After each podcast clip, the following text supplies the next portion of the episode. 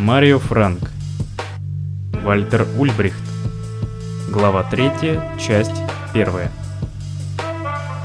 Функционер с 1918 по 1933 годы. Неизвестный и ничтожный молодой немецкий изгнанник вступил в тесную связь с властью Коминтерна и его могущественными лидерами. Вместе с Пятницким и Кусиненом он сидел в совместном кружке на заседаниях организационного отдела Коминтерна. По крайней мере с Бухариным и Зиновьевым в ходе своей официальной деятельности Ульбрихт поддерживал неформальные отношения.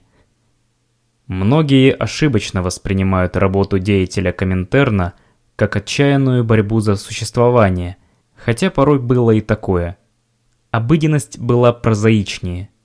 Он занимался бумажной работой и подписывал документы.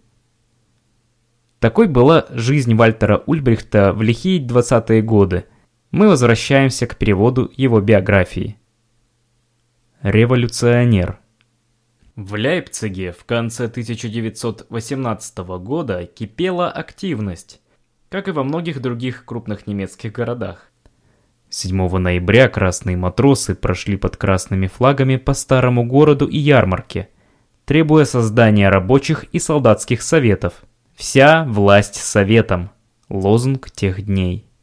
В казармах были сформированы солдатские советы. Офицеров разоружили, а их погоны сорвали. Всеобщая забастовка парализовала общественную жизнь. В течение нескольких дней рабочие и солдаты были хозяевами города. В окрестных общинах Ляйпцига мэры и сельские старосты были свергнуты именем революции – а их место заняли советы рабочих и солдат. Такова была ситуация, когда Ульбрихт вернулся в свой родной город. Как член солдатского совета от 19-го армейского корпуса, как член солдатского совета от 19-го армейского корпуса, он органично вписался в эту политическую атмосферу. Одетый в мундир, он посещал лазареты и выступал на собраниях, пропагандируя союз с Советской Россией и пролетарскую революцию. Он отвергал стремление социал-демократического правительства Берлина передать политическую и социальную реорганизацию Германии в руки избранного национального собрания. На обсуждениях Ульбрихт несколько раз выступал против немедленного проведения выборов в национальное собрание. Он требовал, чтобы всякая власть оставалась в руках рабочих и солдатских советов до тех пор, пока средства производства не будут социализированы. Его товарищи оценивали его ораторские навыки как недостаточно привлекательные и сухие и деревянные, поэтому его также называли деревянной головой или дровосеком. Несмотря на свои революционные выступления, Ульбрихт оставался незаметной, скорее интровертной личностью – а не человеком, который привлекал внимание в партийной иерархии или оставался в памяти. Современники описывали Ульбрихта как невзрачного и незначительного. Цитата. «В то время он нас совсем не интересовал. Он вообще не играл никакой роли. Мы никогда не смогли бы себе представить, что из него вырастет нечто большее». В этой революционной послевоенной атмосфере на рубеже 1918 и 19 годов родилась Коммунистическая партия Германии. С 30 декабря 1918 года по 1 января 1919 года в Берлине состоялась учредительная партийная конференция КПГ. Участники учредительной конференции – заявили о своей поддержке диктатуры пролетариата по советско-русскому образцу. Они были полны решимости продолжить начавшуюся 9 ноября 1918 года революцию в немецком государстве с целью построения социалистической Германии. Основанию партии предшествовал фундаментальный спор в рамках социал-демократии Германии. Социал-демократические партии – объединились под межнациональным руководящим органом во Втором интернационале, который распался в ходе войны. Однако левое меньшинство социал-демократов обвинило свое руководство в том, что оно не предотвратило начало Первой мировой войны в 1914 году с помощью единой политики для всех рабочих движений в воюющих странах. В результате этих внутрипартийных разногласий в 1917 году Союз Спартака под руководством Розы Люксембург и Карла Липнахта и независимая социал-демократическая партия Германии отделились от социал-демократов. Как и большевистское крыло российской социал-демократии во главе с Лениным, Союз Спартака призвал к новому, централизованному интернационалу. Это должно было помочь освободиться от предательских социал-шовинистов – как того требовал Ленин в апрельских тезисах 1917 года. Легенда гласит, что Ульбрихт с самого начала принадлежал к лейпцигской группе спартаковцев и, как говорят, участвовал в учредительном собрании лейпцигского отделения Союза Спартака в декабре 1918 года. Также считают, что Ульбрихт стал членом КПГ уже 4 января 1919 года – когда небольшая группа спартаковцев в Лейпциге была преобразована в местную группу КПГ. Как свидетельствует его партийный билет, он стал членом Коммунистической партии Лейпцига лишь спустя два года после основания КПГ, 4 декабря 1920 года.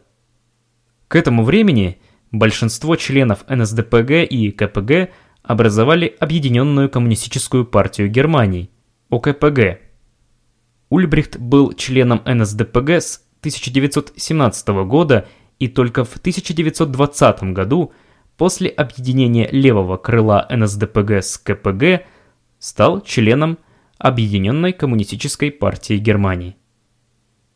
Верно, однако, и то, что Ульбрихт с начала 1919 года находился в среде Коммунистической партии Германии – а также баллотировался в Лейпцигский городской парламент по избирательному списку КПГ.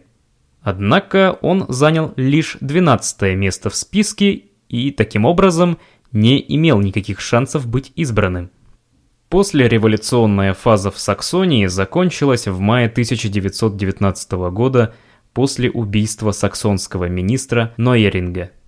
На всей территории Саксонии было объявлено чрезвычайное положение – и 12 мая войска Рейхсвера по приказу министра социал-демократов Носке вошли в Лейпциг. Здание Совета рабочих и солдат было занято, советы распущены, а соответствующие лица разоружены.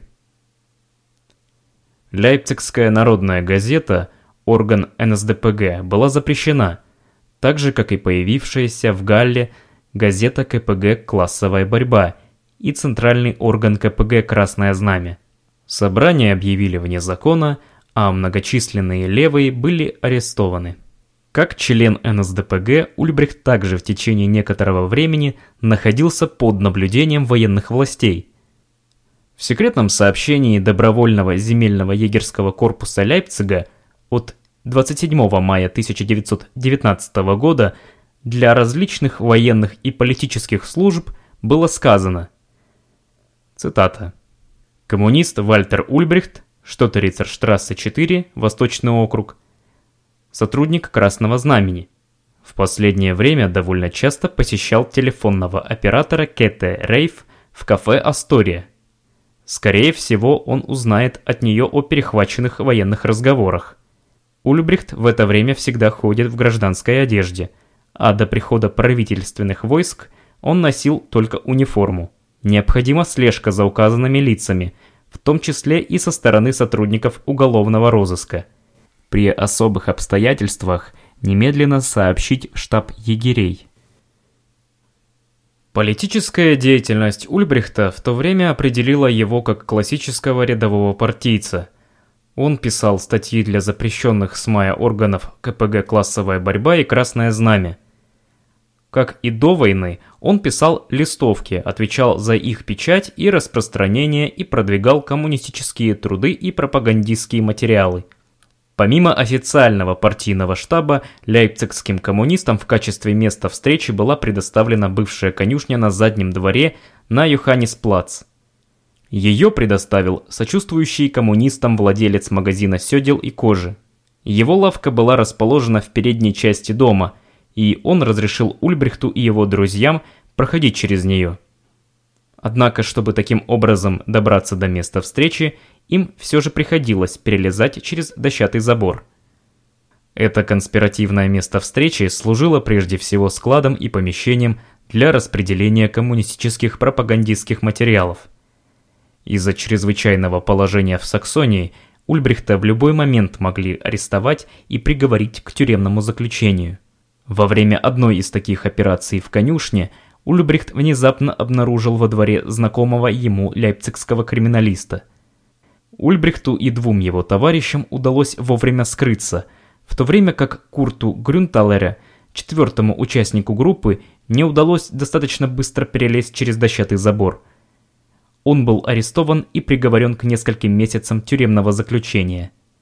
Самой сложной задачей, которую Ульбрихт взял на себя для КПГ в этом году, было проведение обучения для партийной молодежной организации. От 15 до 20 участников – собралось с этой целью в гостинице в Лейпциг-Шкойдиц. В частности, в учебную программу Ульбрихта входили работы Ленина «Государство и революция» и «Пролетарская революция» и «Ренегат Каутский». Занятия проводились по вечерам и иногда по воскресеньям, что было непростым бременем для Ульбрихта. Ему приходилось зарабатывать на жизнь днем. С финансовой точки зрения это было трудное время для него. За свою политическую деятельность он мог в лучшем случае рассчитывать на дополнительный доход время от времени. Он пытался держаться на плаву с помощью различных случайных подработок. Некоторое время он снова работал плотником в столярной мастерской на улице Дрезнерштрассе. Вскоре его уволили, и он получил горький опыт безработного – когда приходилось особенно плохо, он продавал овощи на Ляйпцигерштрассе, как бродячий торговец, одетый в синий фартук и тянущий за собой столовую тележку.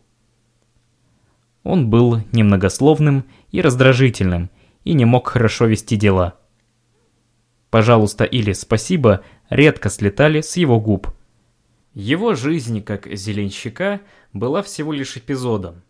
Он не работал постоянно продавцом. 13 июня 1919 года военный трибунал «Военно-полевой суд номер один» в Лейпциге выдал своего рода ордер на арест Ульбрихта. По этому указанию полиция была уполномочена провести самые подробные розыски того, распространял ли Вальтер Ульбрихт какие-либо коммунистические спартаковские листовки в последнее время, разыскать самого Вальтера Ульбрихта, арестовать его и представить в военно-полевой суд номер один. Ульбрихт уже ушел в подполье. В течение нескольких месяцев после получения ордера на арест он жил, разумеется, без прописки в партерной квартире в Лейпциг-Родниц. Чтобы не привлекать внимания, он теперь носил гражданскую одежду, которую он и его спутники считали костюмом бравых воскресных граждан. Цитата. Вальтер Ульбрихт носил огромный стоячий воротник, похожий на те, что носили лучшие работники того времени. Такая пытка определенно не радовала его. Нас крайне забавляла эта маскировка. Однако 15 ноября 1919 года полиции Лейпцига, несмотря на все меры предосторожности, удалось арестовать Ульбрихта в его укрытии – к счастью для Ульбрихта, расследование полиции ограничилось вопросом, писал ли он антигосударственные листовки, как это предусмотрено в июньском ордере на арест, выданном Лейпцигским апелляционным судом. Поскольку не было никаких доказательств, подтверждающих это обвинение, Ульбрихта освободили после нескольких дней содержания под стражей. 7 февраля 1920 года 27-летний Ульбрихт женился на своей давней подруге, швее-машинистке Марте Шмелинской. В 1915 году он подарил ей буклет «Lebensfreude, Sprüche und Gedichte» – «Жизнерадостность, поговорки и стихи» известных немецких авторов с надписью-девизом «Смотри вперед, Стремись вперед, не оставляй места слабостям, будь красивой и благородной во все времена, моя подруга. Весна, 1915 год, Вальтер. Брак с дочерью пианиста, родившейся 12 января 1892 года, подходил ему. Еще в 1920 году у них родилась дочь Дорла. Супруги не имели возможности спокойно пожить друг с другом.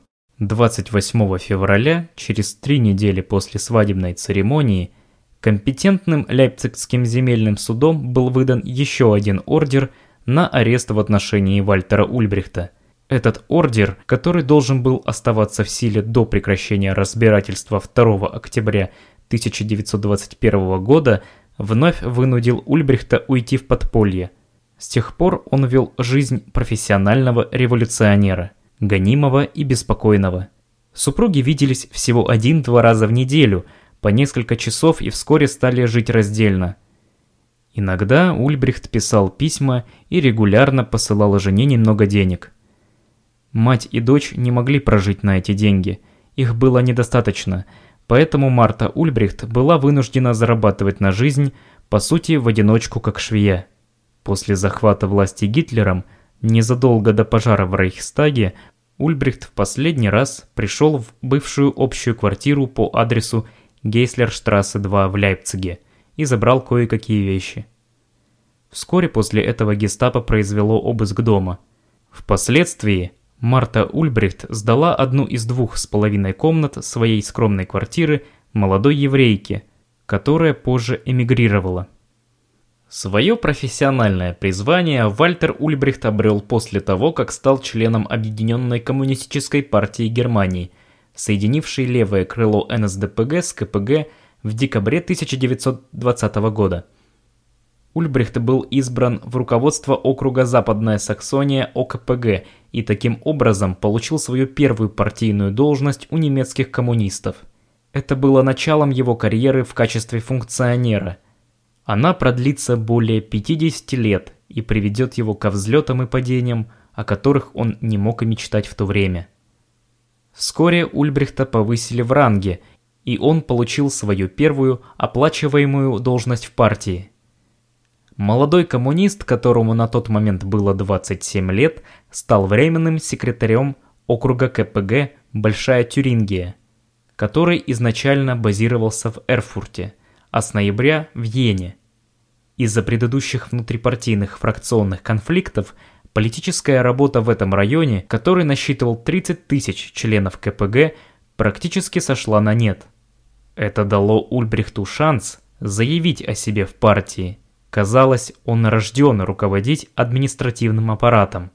Под его руководством впервые в его округе были целенаправленно подготовлены собрания КПГ, составлены повестки дня, формально приняты правильные резолюции и введены организационные принципы, необходимые для эффективной работы организации. Ульбрихт всегда был ответственным перед своей партией. Он также выполнял непростую черновую работу – на низовом уровне, которую другие делали плохо.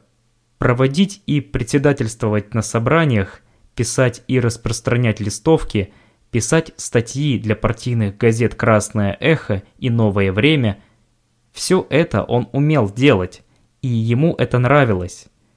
Дальнейший успех не заставил себя долго ждать. В июне 1921 года Ульбрихта избрали политическим секретарем окружного правления Большой Тюрингии и утвердили в этой должности на двух последующих окружных съездах партии. Его трудолюбие и организаторский талант привлекали всеобщее внимание. Эрнст Вольвебер, тогдашний политический директор соседнего округа, впоследствии так отзывался о нем. Цитата. Его считали невероятно трудолюбивым, активным, чрезвычайно твердым. У него не было ни пороков, ни ощутимых внешних слабостей. Он не курил, не пил и не вступал в личный контакт. Никто из участников партии не был его другом. Вердикт других современников был аналогичен. Трудолюбие и организаторские способности Ульбрихта всегда высоко ценились, но в то же время он считался холодным и недружелюбным и не пользовался большой популярностью. Негативную оценку получило то, что Ульбрихт не мог расслабиться даже в свободное время и постоянно говорил только о политических вопросах. Высших функционеров он встречал неуверенно и покорно. Свидетель о поездке домой с Ульбрихтом в открытом купе поезда с конференции в Гере. Цитата. Только один из всей группы не мог перестать говорить о политике. Это был Вальтер Ульбрихт. Он надоедал нам политическими вопросами, которые мы уже устали обсуждать на конференции. Ульбрихт ничего не замечал из пейзажа и не имел и доли нашей радости жизни. «Но это же скучно», — сказал бы сегодня на это мой сосед. В августе 1921 года Ульбрихт впервые присутствовал на партийном съезде КПГ в качестве делегата своего округа, а в ноябре 1922 года ему впервые разрешили выехать в Москву в качестве делегата КПГ на 4 Всемирный конгресс Коммунистического интернационала Коминтерна. Третий коммунистический интернационал был основан Лениным в Московском Кремле в марте 1919 года после захвата власти большевиками в ходе Октябрьской революции 1917 года.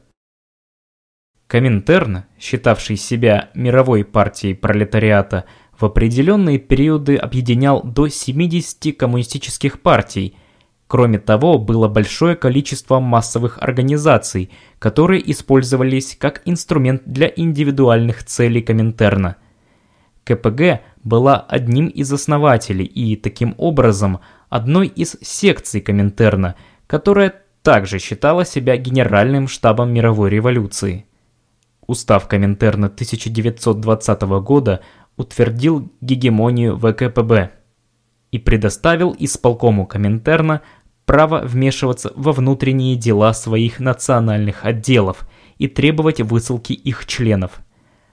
Устав обязывал коммунистов во всем мире создавать незаконные структуры наряду с легальной организацией, так как они были необходимы для подготовки восстаний и систематического шпионажа за политическими врагами. За это непростое в то время путешествие Ульбрихт получил 8 тысяч рейхсмарок и 18 долларов из партийной казны. Конгресс ежедневно назначал немецкую делегацию в рабочие группы. Ульбрихт был назначен в рабочие группы программные вопросы, профсоюзные вопросы, кооперативы и проблемы молодежи. Последним он отвечал за проблемы рабочего движения в Чехословакии. На съезде у молодого коммуниста была возможность стать свидетелем речи Ленина – 50 лет спустя он все еще с гордостью сообщал об этом съезде. Вернувшись в свой тюрингский район, Ульбрихт обратил на себя внимание, выступив за создание производственных ячеек как наименьшего организационного подразделения КПГ. По мнению Ленина, революционную борьбу с буржуазным обществом – следовало начинать с этих коммунистических ячеек, которые необходимо было создать на всех промышленных предприятиях, потому что в его понимании промышленные рабочие были авангардом рабочего класса. Напротив, традиционным организационным принципом левых в Германии было разделение на территориальные районы. Большинство членов Коммунистической партии Германии хотели этого придерживаться. Ульбрихт так бескомпромиссно и воинственно представлял стратегию Коминтерна в этом вопросе, что вскоре приобрел сомнительную репутацию товарища ячейки в КПГ. Казалось, дальнейший подъем молодого функционера, которому еще не исполнилось и 30 лет, не остановить. Через три года после того, как он насильно стал членом КПГ, Ульбрихт поднялся по карьерной лестнице на восьмом партийном съезде КПГ в Лейпциге в январе 1923 года. В Лейпциге КПГ, преодолевая трудности, боролась за правильную стратегию на пути к политической власти в Германии. Внутрипартийный спор вращался вокруг ключевых слов «единый фронт» и «трудовое правительство». Должна ли КПГ сотрудничать с социал-демократами на пути к власти – Разрешить ли работать в правительствах земель вместе с другими левыми партиями? Или правильный путь – совершить революцию по советскому образцу? Так выглядело левое крыло партии под руководством Рут Фишер, которому принадлежал и поздний партийный лидер Эрнст Тельман.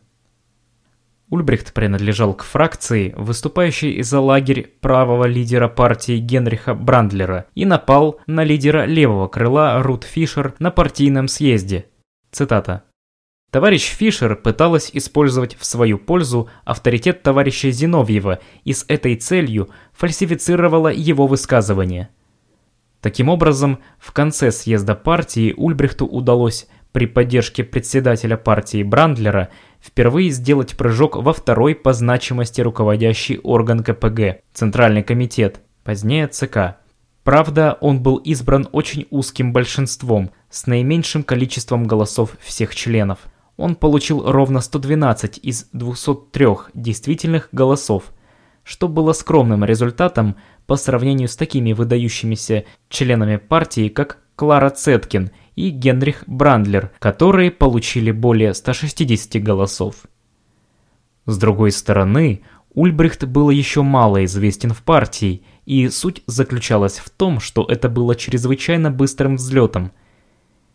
Через 4 года после основания КПГ Вальтер Ульбрихт принадлежал ко второму ярусу ее руководства. Летом молодого, подающего надежды председателя партии Брандлера – вызвали в Берлин в организационное бюро КПГ. Его возглавлял Вильгельм Пик, и в нем работали еще два видных сотрудника – Франц Далем и Вильгельм Флорин. Новой задачей Ульбрихта в имперской столице стала реализация ленинских организационных принципов КПГ. Товарищ Ячейка теперь яростно боролся по всему Рейху за внедрение фабричных ячеек как основного организационного принципа КПГ. Эссе Ульбрихта того года уже носили говорящие названия.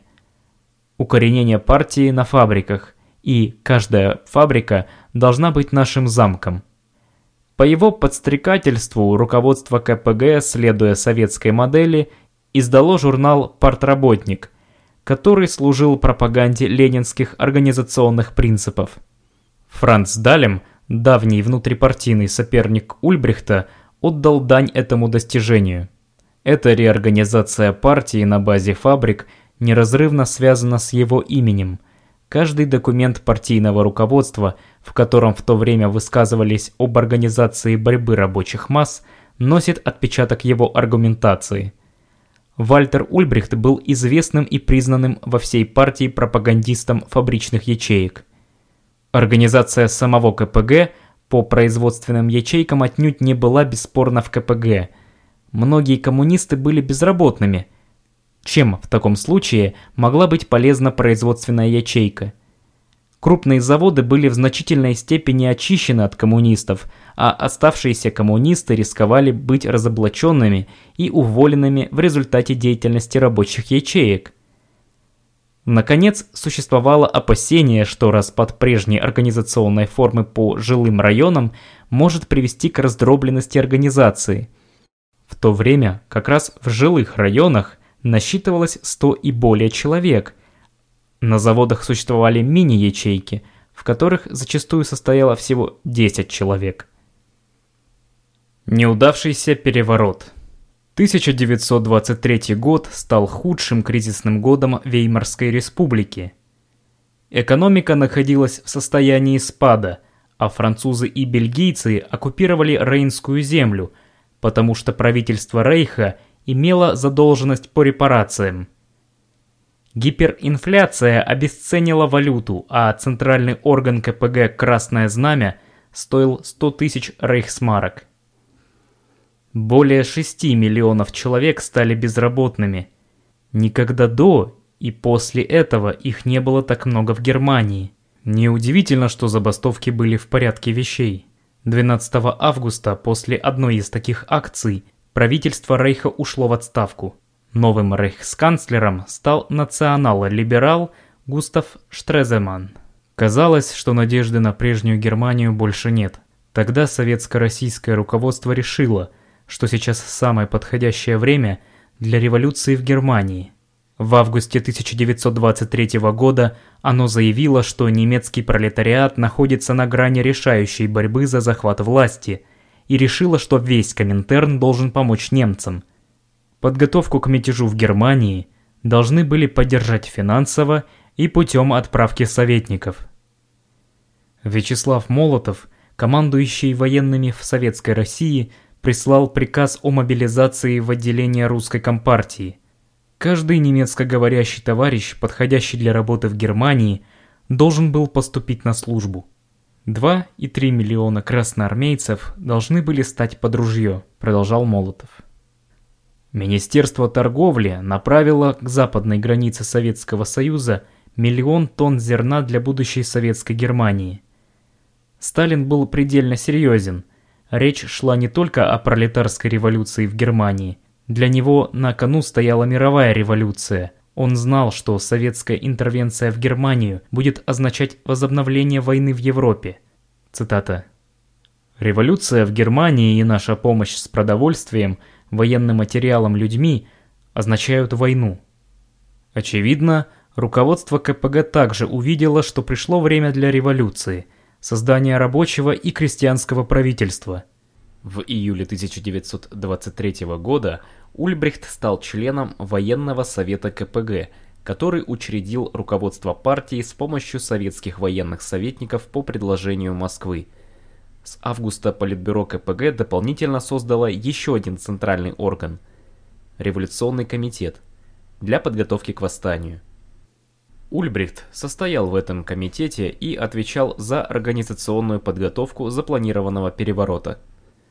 Действуя под псевдонимами Вернер и Павел, он организовал снабжение оружием и другим снаряжением и обеспечил их распределение по баварским и саксонским пролетарским сотням.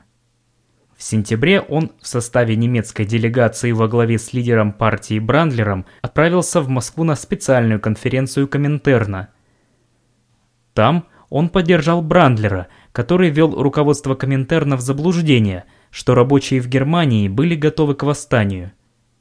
Цитата. «Каждый тюрингский рабочий спрятал свою винтовку за кухонной плитой». Однако выяснилось, что руководство КПГ под давлением Коминтерна имело авантюрно-ложные представления о настроении немецких рабочих. 9 ноября, в пятую годовщину провозглашения республики Карлом Липнахтом, массы в Германии должны были восстать. Однако массы в Саксонии и Тюрингии даже не были готовы к всеобщей забастовке, не говоря уже о вооруженном восстании. В результате лидер КПГ Брандлер был вынужден отменить запланированный переворот. Только в Гамбурге, где товарищи не успели вовремя проинформировать, произошли ограниченные ожесточенные бои, которые унесли 40 жизней, но быстро были подавлены – Вместо этого 9 ноября Адольф Гитлер попытался совершить путч в Германии своим походом на Фельдшернхалле и тоже потерпел неудачу, на этот раз. Впервые стало ясно, насколько роковым является подчинение КПГ Коминтерну, а значит и ВКПБ. Московская тактика мировой революции стала катастрофой для их немецкой секции – в результате неудачного восстания КПГ и НСДАП были запрещены с 23 ноября 1923 года по 1 марта 1924 года. Это был конец послевоенного революционного периода КПГ и глубокий кризис в ее истории – Ряд ее функционеров был арестован, и число членов КПГ сократилось с 267 тысяч в сентябре 1923 года до 121 394 человек в апреле 1924 года. В день запрета партии также был выдан ордер на арест в отношении Вальтера Ульбрихта, а также других членов руководства КПГ – После того, как 3 ноября 1923 года в земельном суде Лейпцига против него уже было возбуждено дело о государственной измене. Действительно, государственная измена была тем, что он планировал и готовил в КПГ. Кроме того, 16 января 1924 года старший рейхсминистр выдал ордер на арест Ульбрихта. Несмотря на интенсивное преследование, ему удалось избежать ареста. Вместе со своими коллегами из организационного отдела ЦК Францем Далемом и Вильгельмом Флорином он укрылся в Берлине в офисе архитектора, который был близок к КПГ. Несмотря на то, что чрезвычайное положение в немецком рейхе и запрет КПГ были отменены 1 марта 1924 года по случаю выборов в Рейхстаге, ордер на арест в отношении Ульбрихта остался в силе. Он был отменен только 13 октября 1928 года после принятия Рейхстагом 43-го закона об амнистии. В январе 1924 года Генриха Брандлера и его последователей сделали козлами отпущения за неудавшееся восстание. Руководство КПГ пригласили в Москву на конференцию. Под давлением руководства Коминтерна было принято решение о допросе Брандлера и его последователей. Руководство КПГ перешло в руки так называемой «средней группы», которая образовалась в конце 1923 года и состояла в основном из бывших правых, предвидевших грядущее свержение Брандлера. Ульбрихт также присоединился к этой новой группе и дистанцировался от своего предыдущего покровителя Брандлера, чьим очень ревностным коллегой и поклонником, по словам современников, он был до тех пор. После неудачного переворота подавляющее большинство ведущих функционеров КПГ осудили токсическое поведение партийного руководства в недавнем прошлом, а Ульбрихт, сыгравший решающую роль в организации подготовки к перевороту, согласился с этой критикой. Коминтерн еще не мог направить позицию КПГ и заставить ее действовать по своему усмотрению. После смерти Ленина Иосиф Сталин стал генеральным секретарем ВКПБ, но еще не добился бесспорной власти в собственной партии. В то время вместе с председателем исполкома Коминтерна Григорием Зиновьевым он боролся со Львом Троцким за руководство партии.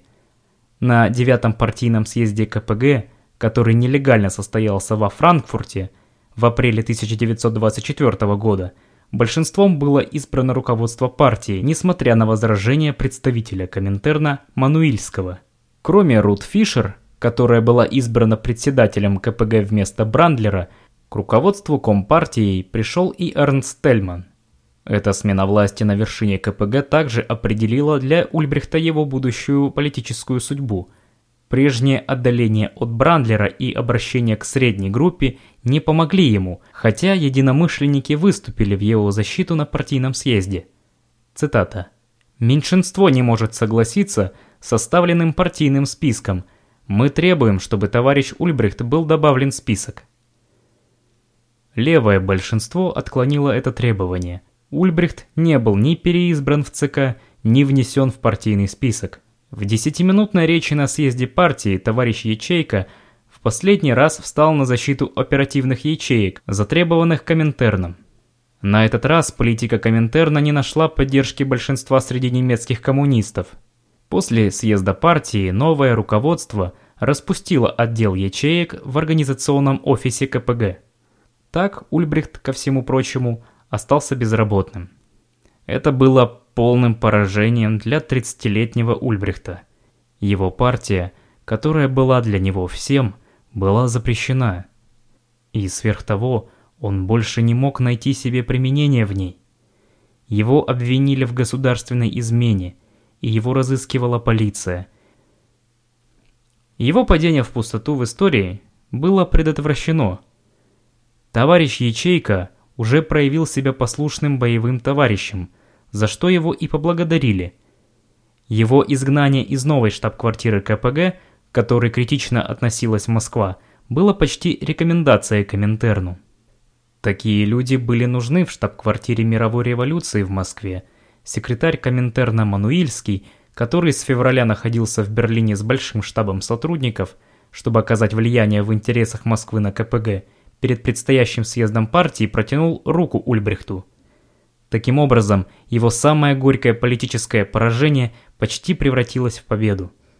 Ульбрихт стал сотрудником коммунистического интернационала и в сентябре 1924 года получил оплачиваемую должность в организационном отделе Коминтерна в Москве.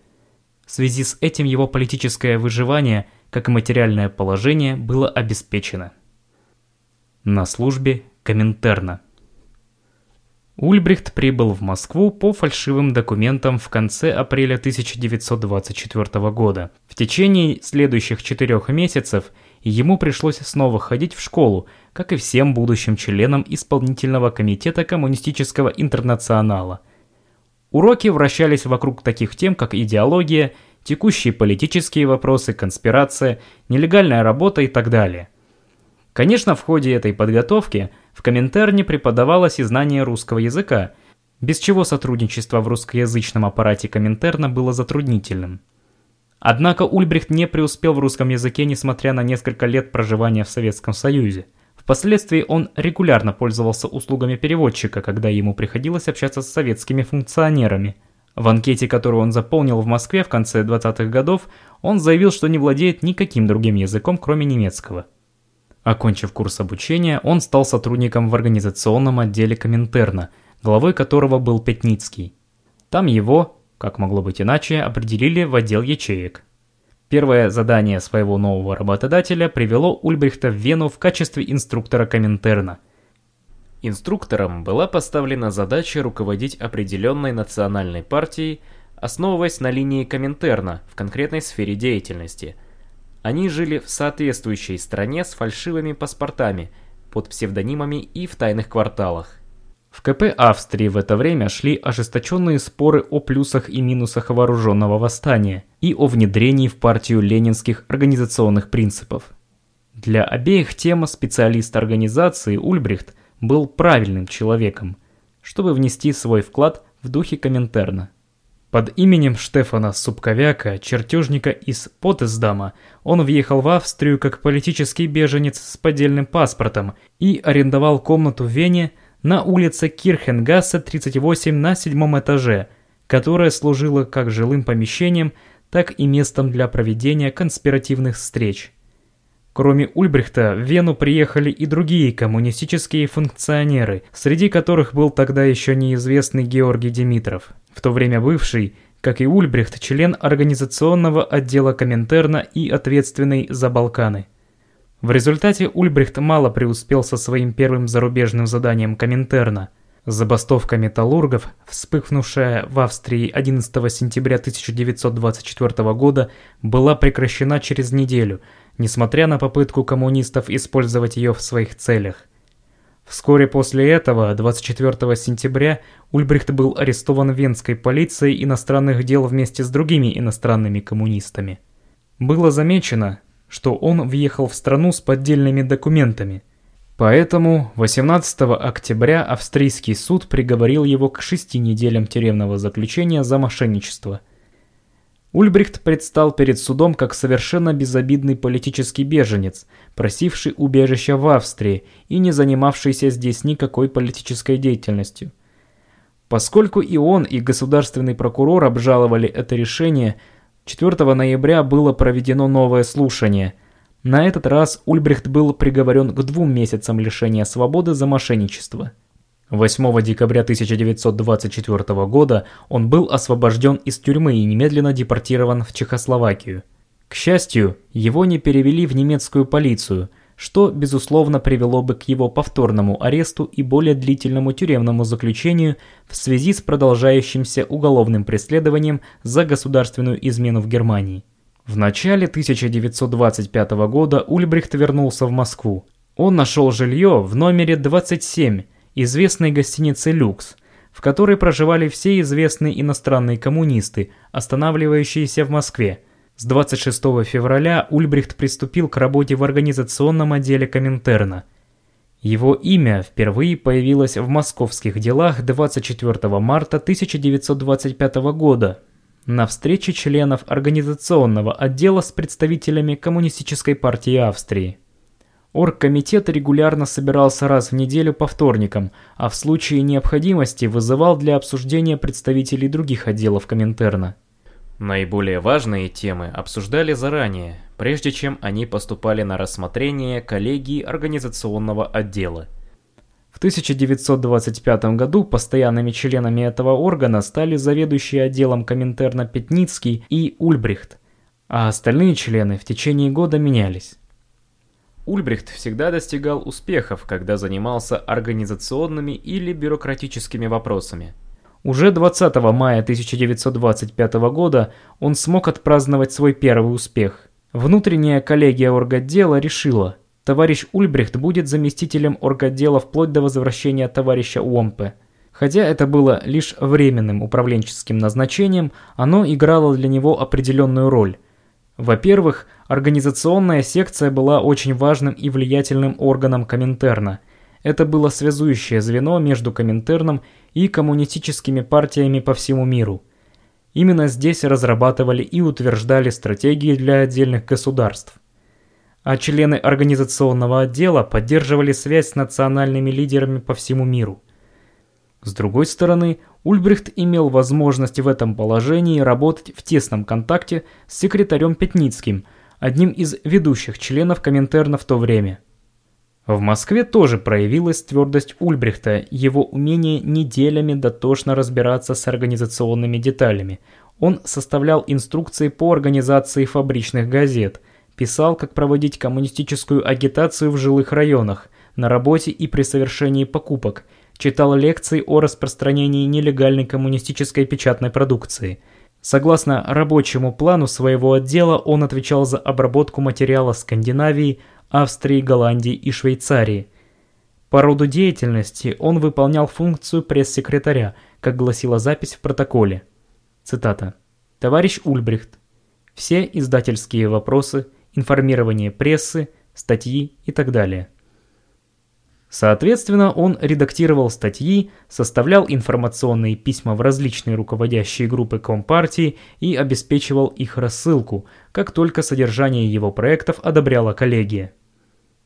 Он занимался профсоюзной работой в Австрии, комментировал статус организационной работы Коммунистической партии Франции и совместно с товарищем Уомпом разработал план работы организационного отдела на лето.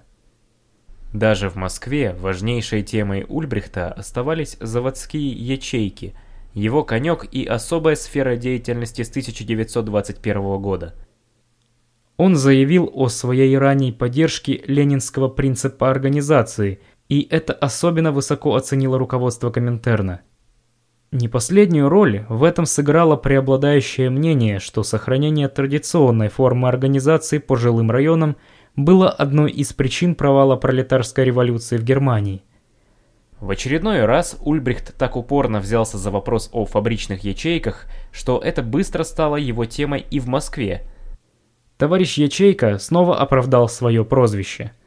24 марта 1925 года организационный отдел обсудил с представителями Австрийской коммунистической партии реорганизацию партии на базе заводских ячеек. 28 марта наступил черед швейцарских товарищей.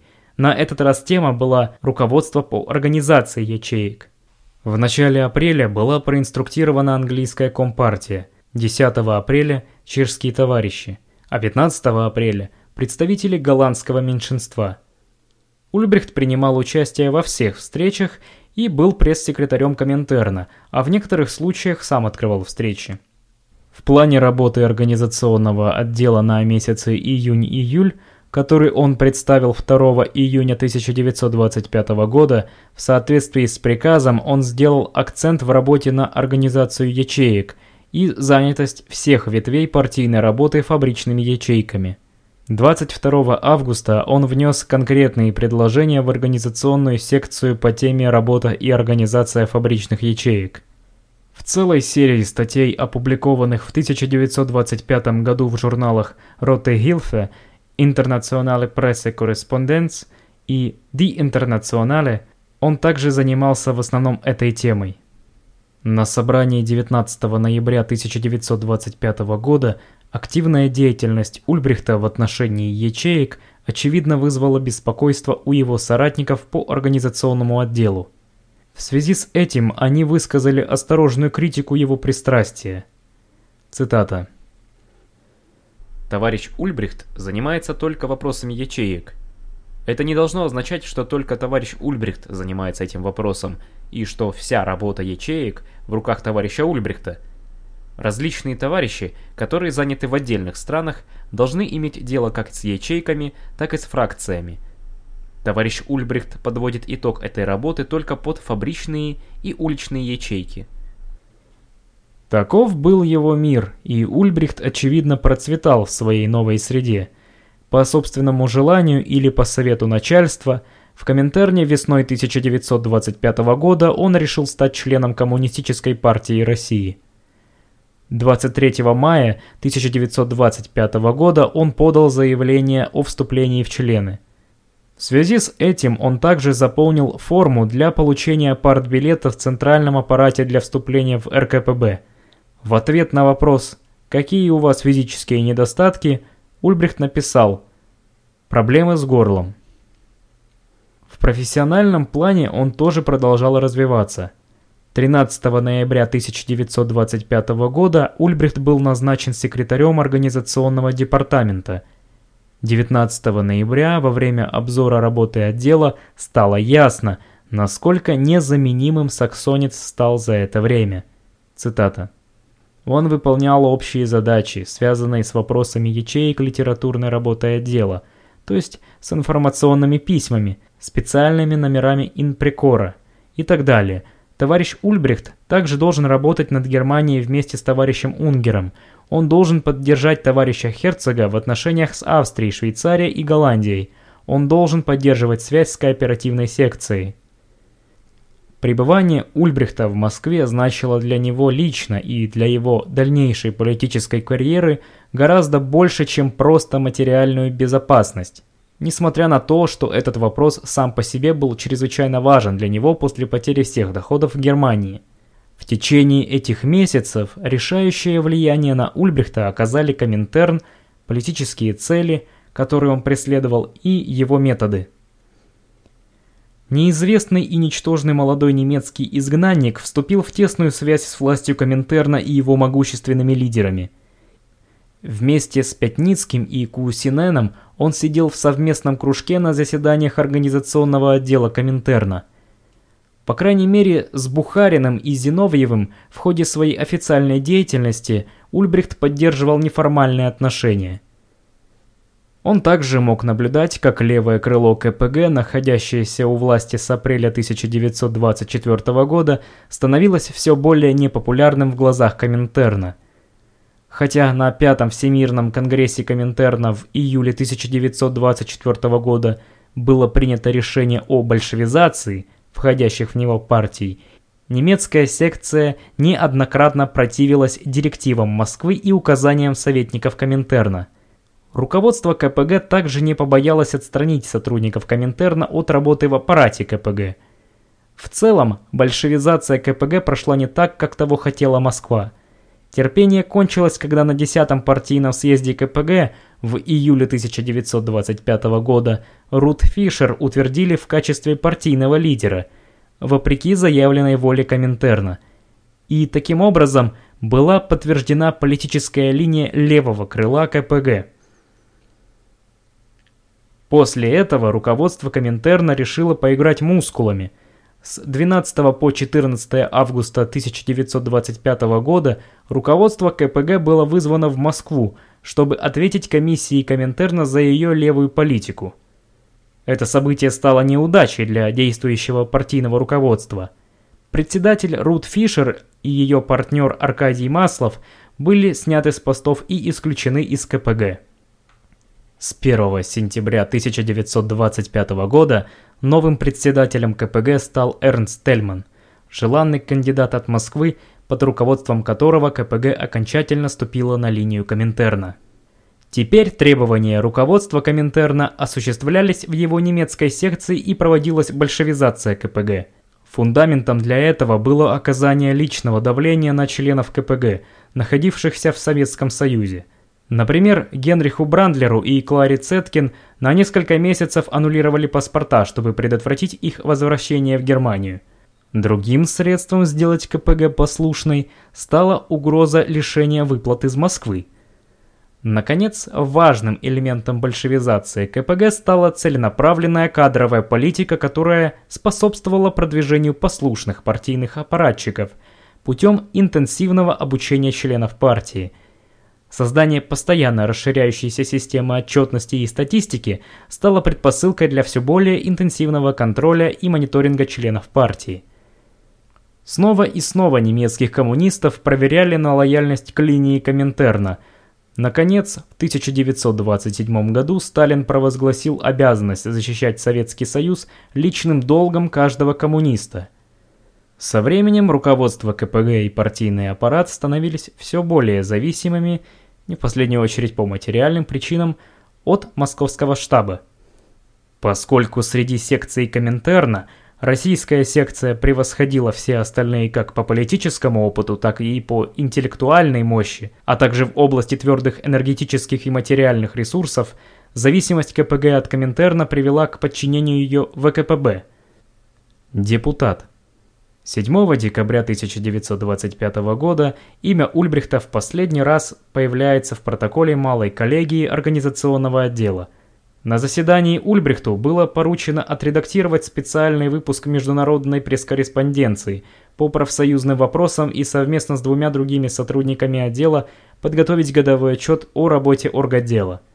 Однако, согласно источникам, он уже не мог выполнять эти задачи – и его имя внезапно перестало появляться в протоколах организационного отдела Коминтерна. По словам Хайнца Воске, ГДРовского биографа Ульбрихта, он оставался в Москве до середины марта, после чего занял новую ответственную должность в ЦК КПГ. В партийном билете Ульбрихта есть ссылка на регистрацию, по-видимому, имеющую отношение к его возвращению в Германию, датированную апрелем 1926 года с печатью фракции КПГ. Несомненно, Ульбрихт был избран в саксонский лантак 31 октября 1926 года, почти через 11 месяцев после его последнего упоминания в протоколе Коминтерна в качестве члена парламента. Его парламентский мандат гарантировал ему иммунитет от судебного преследования и позволял ему вновь публично выступать в Германии. Ордер на его арест, выданный в 1923 году, все еще действовал. Свою первую речь он произнес в Саксонском Лантаге 16 декабря 1926 года в ответ на вопрос о мерах, принятых саксонским правительством для сокращения оплаты сверхурочных. По его радикализму можно было понять, что он не стремится к равновесию, и его целью является другая политическая система. Цитата. Капиталистическое правительство хочет увеличить прибыли немецкой буржуазии, выдавливая наибольшую продуктивность из меньшего числа рабочих. Рост эксплуатации заходит так далеко, что работнику даже не дают возможности улучшить свое бедственное положение. За чуть более чем полтора года своего членства в саксонском парламенте, во время которого состоялось более 80 сессий, Ульбрихт шесть раз приходил на пленум с речью. Его слова идентифицировали его как коммунистического революционера, хотя стиль его речи иногда был несколько стереотипным. Среди его стандартных выражений, которые присутствовали во всех речах, были немецкий крупный аграрий, капиталистическая рационализация, шнапсовый юнкер и правительство гражданского блока Рейха. Его любимыми фразами были «Я напоминаю об этом», «Я только напоминаю об этом» и «Я продолжаю напоминать об этом». Он призвал к внепарламентской борьбе рабочего класса за ликвидацию политики правительств гражданского блока в Рейхе и Саксонии – которую он назвал правительствами войны и голода. Политическую систему Веймарской республики он заклеймил демократией, которая используется в Германии как инструмент подавления управления рабочим классом, которая используется как средство террора против реально действующих массовых организаций рабочего класса. Когда он наконец потребовал, чтобы борьба рабочих за улучшение условий их жизни велась в сочетании с политической борьбой за свержение буржуазии и трастового капитала и свержение нынешнего правительства гражданского блока в Рейхе и Саксонии посредством революционного насилия, это были уголовно наказуемые призывы к государственной измене. Кроме того, он всегда был хорошо подготовлен – он аргументировал свою позицию обоснованным анализом и цитатами из многих статей и выступлений своих политических оппонентов. Он никогда не упускал возможности атаковать социал-демократов в соответствии с коминтерновской линией и поставить их в один ряд с буржуазными партиями, которые он считал по своей сути антирабочими. К тому моменту все забыли, что Коминтерн и он пять лет назад пропагандировали объединенный фронт с СДПГ – Такими словами завершилась последняя речь Ульбрихта в саксонском Лантаге 26 апреля 1928 года. Цитата.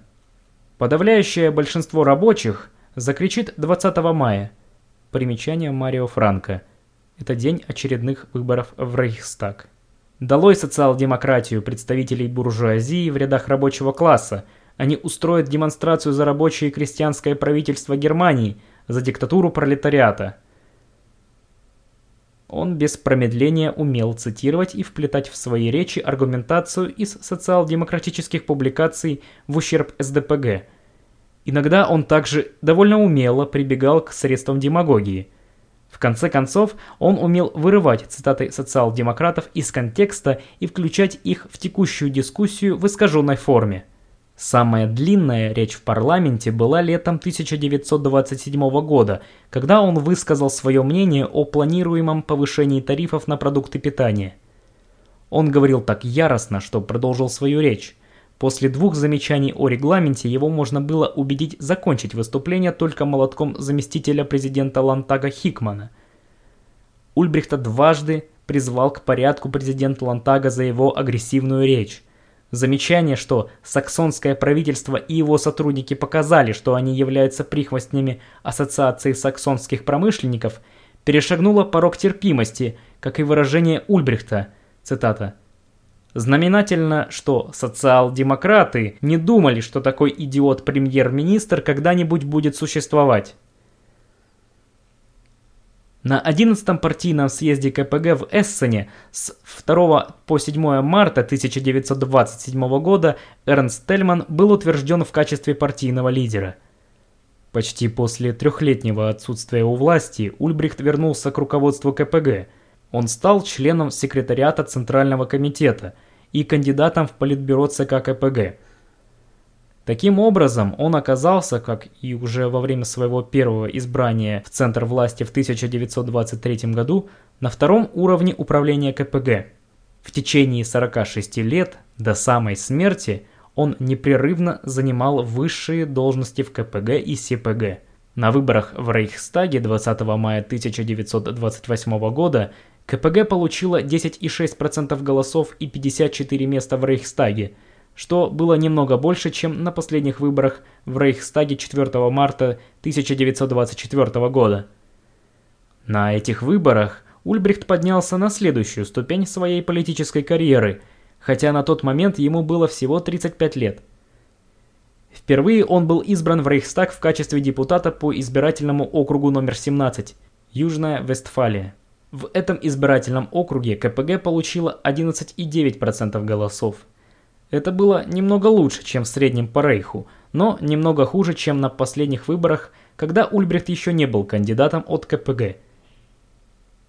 До захвата власти национал-социалистами Ульбрихт входил в высший парламент Германии без перерыва. Для него это означало постоянную защиту от судебного преследования благодаря его иммунитету как члена парламента и, прежде всего, регулярному доходу в 600 рейхсмарок в месяц. Человек с креслом номер 150 принадлежал скорее к заднескамеечникам, чем к определяющим фигурам его партии в Рейхстаге. В первый месяц своего парламентского срока он выступил только как соавтор ряда ходатайств КПГ, в то время как коммунисты внесли в Рейхстаг большое количество собственных законопроектов и постановлений.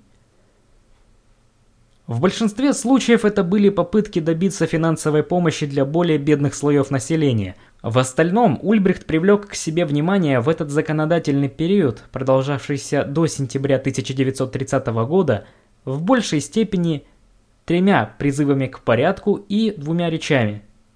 Так, 10 июля 1928 года он обратился к рейхсминистру внутренних дел Северингу с восклицанием печально известный убийца рабочих, а затем был призван к порядку президентом Рейхстага Паулем Лёбе. Уже с середины июля Ульбрихт лишь эпизодически исполнял депутатский мандат Рейхстага.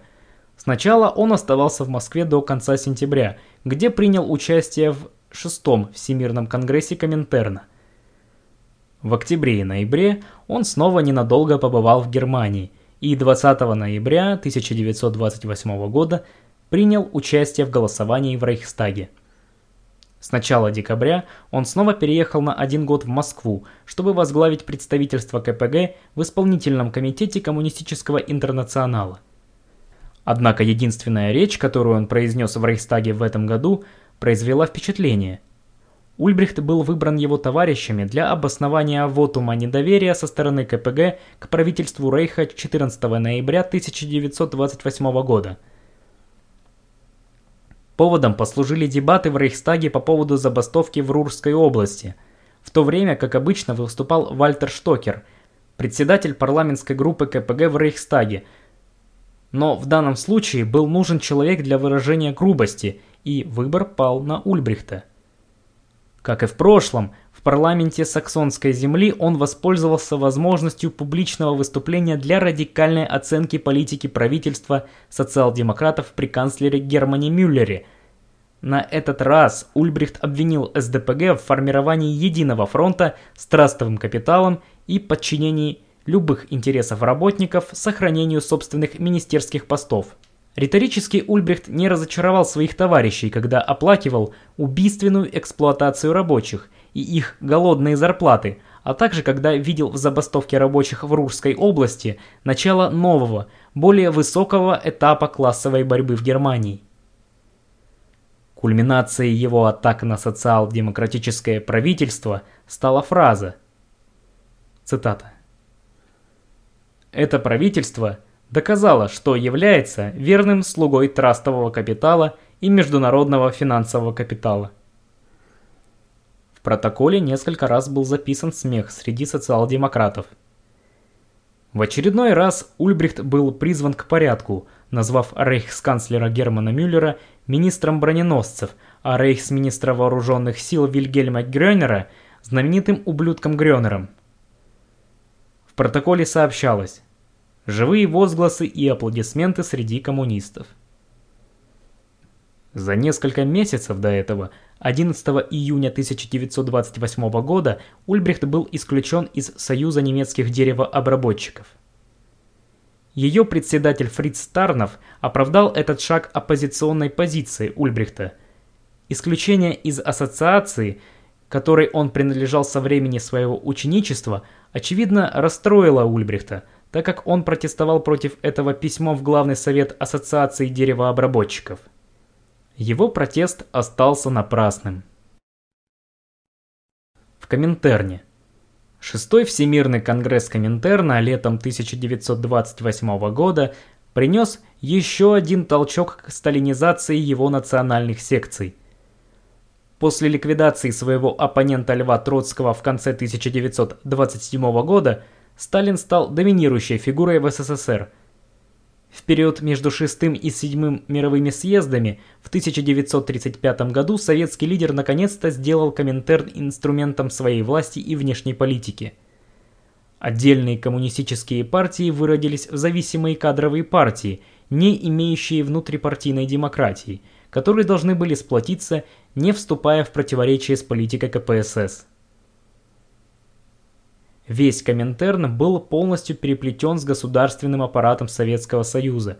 Коминтерн, КПСС и советские спецслужбы сформировали лабиринт власти, непостижимый для рядового члена партии. Исполком Коминтерна был практически интегрирован в аппарат власти Советского Союза. Партии Коминтерна поклялись с железной дисциплиной защищать Советский Союз как центр мировой революции. Прежде всего, они должны были предпринять еще более решительные действия против социал-демократии, особенно против ее левого крыла, потому что последняя со своими псевдореволюционными фразами якобы препятствовала переходу рабочих из СДПГ в КПГ.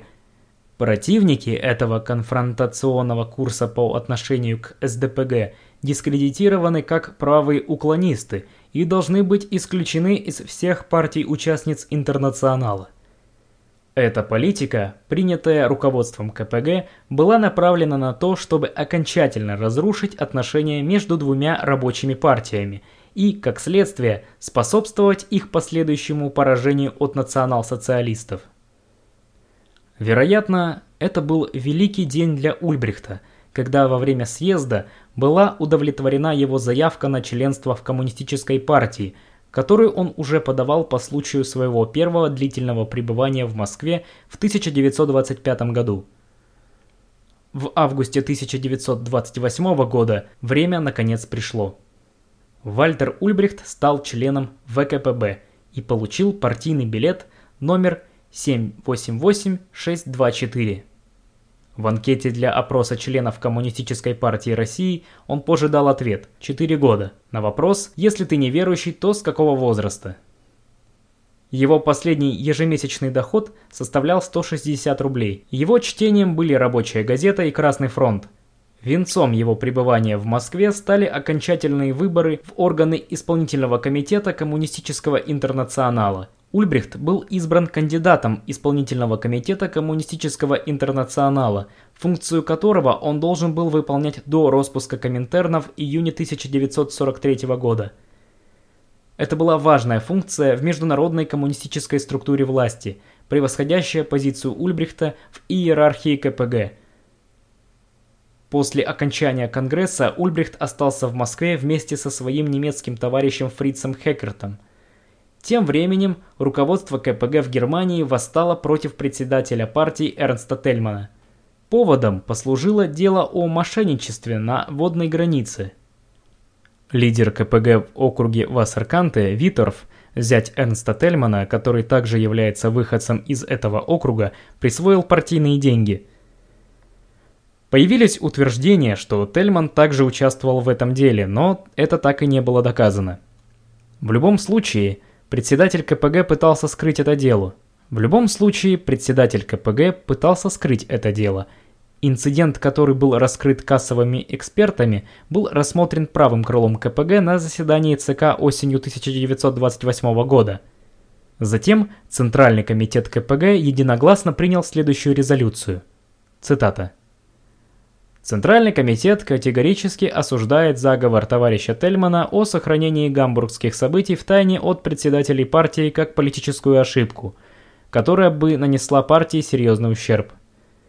По его собственной просьбе этот вопрос передается на рассмотрение исполнительного комитета. До его решения функции товарища Тельмана приостанавливаются. Ульбрихт также был в числе 17 членов ЦК, проголосовавших за выход Тельмана. В этой ситуации Коминтерн встал на сторону Тельмана. Он просто назвал решение КПГ нарушением линии Коминтерна, выработанной на шестом Всемирном Конгрессе. И это восстановило лидера КПГ в должности председателя КПГ 6 октября. В результате ЦК КПГ согласился и отозвал свое только что принятое решение как ошибку – в тот же день он публично объявил, что правые и примиренцы обманули его в своем решении об увольнении Тельмана. Ульбрихт также сделал один из своих поворотов на 180 градусов. После одобрения отставки Тельмана в Москве он вскоре узнал, что Коминтерн не одобрит решение своей немецкой секции, и он был первым из своих товарищей, кто изменил курс. Вместе с Фрицем Хекертом он отправил телеграмму из Москвы в Берлин, в которой они отмежевались от отстранения Тельмана. Сразу же после Ульбрихта Хекерт также отправил соответствующее письмо на всякий случай. На заседании ЦК КПГ 19 и 20 октября 1928 года был составлен бухгалтерский анализ этих событий. После Коминтерновского съезда и событий вокруг Тельмана в КПГ правые и примиренцы больше не обвинялись. Вальтер Ульбрихт, хотя и был примиренцем, вышел из дела без последствий. Все же он совершил ошибку, которая заключалась в том, что он оставил постоянное пятно в личном деле. Когда много лет спустя, в 1946 году, отдел внешней политики ЦК ВКПБ должен был дать оценку Ульбрихту, он отметил критически. В прошлом совершил ряд политических ошибок. Принадлежал к группе примиренцев в 1927-28 годах – в 1930 году выступил с сектантскими заявлениями по профсоюзному вопросу, а позднее признал ошибки в отборе и расстановке кадров, которые граничили с пренебрежением политической бдительностью. Руководство КПГ и Коминтерна критиковало его за административно-бюрократические методы управления и за проявление амбициозности и упрямства. Первый взлет Ульбрихта в КПГ и Коминтерне продолжился.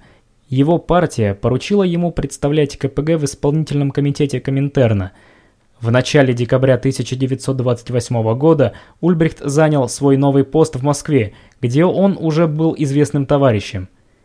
Через две недели после своего нового приезда в Советский Союз, 19 декабря 1928 года, он стал членом политического секретариата исполнительного комитета Коминтерна, одного из центральных органов Коминтерна – а полгода спустя на следующем партийном съезде КПГ в июне 1929 года он смог отпраздновать свой следующий триумф.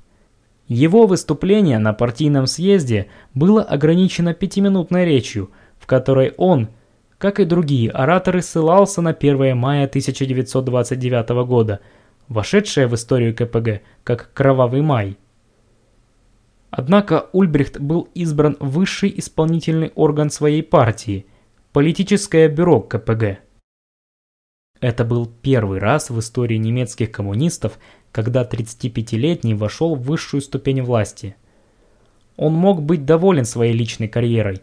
В то же время он мог с гордостью смотреть на внешние успехи своей партии – когда коммунисты впервые приняли участие в выборах в Рейхстаг 6 июня 1920 года, им удалось набрать 2,1% голосов. Это дало им 4 места в высшем немецком парламенте. До последних свободных выборов в Рейхстаг они постоянно увеличивали свою долю голосов до 16,9%. Неудача была только в 1924 году – Таким образом, имея 100 делегатов, КПГ стала третьей сильнейшей парламентской группой в Рейхстаге после НСДАП и СДПГ. Изнутри КПГ была структурой аппаратов, машиной, способной выполнять решения, но не способной формировать творческие мнения и разрешать разногласия, считал тогдашний секретарь ЦК КПГ Герберт Вехнер. По сути, партийная политика проходила в Политбюро, которое определяло линию и задачи – Избранные органы, такие как Центральный комитет и районное управление, деградировали до исполнителей приказов, которые получали решения и должны были исполнять их в оперативном порядке. Газеты и журналы были сконцентрированы в Берлине, в результате чего их тираж не доходил даже до количества членов партии. Собрания партий все больше приобретали характер митингов, на которых не проводились дискуссии, а давались указания центральным аппаратам. Возражения воспринимались с подозрением. Всестороннее наблюдение за каждым товарищем со стороны секретной спецслужбы партии постепенно удушало любую индивидуальность и творчество. Собранные в ходе этого процесса материалы с одной стороны поступили в архив секретной спецслужбы, а с другой стороны послужили руководству основой ее кадровой политики. Борьба всех против всех и фракций против других фракций – была результатом таких изменений.